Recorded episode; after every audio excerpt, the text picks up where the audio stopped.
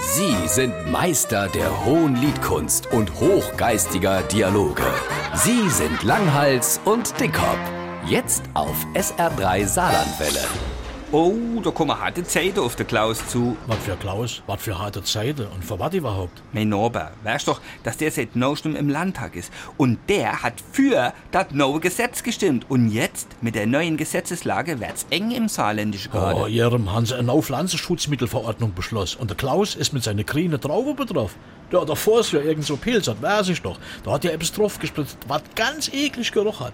Nee, es ist viel härter. Das muss ich mir jetzt erklären. Pass auf, die Herren Politiker haben beschlossen, dass man auf seinem Privatgelände noch lang nicht machen darf, was man will.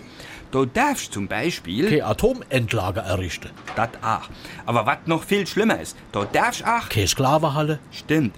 Aber was noch viel schlimmer ist, du darfst auch. keine Luftwaffenbasis in deinem Garten errichten. Irgendwie schade, aber was noch viel schlimmer ist, du darfst auch. In deinem eigenen Garten kein Heavy Metal Open Air veranstalten? Das ist eine Schweinerei. Aber was noch viel schlimmer ist, du musst, äh, wenn du Ein Äh, Heavy Metal Open Air veranstaltet tust, die GEMA kostet ganz allein bezahlen. Unverschämt. Aber was noch viel schlimmer ist, und jetzt lass mich ausschwätzen.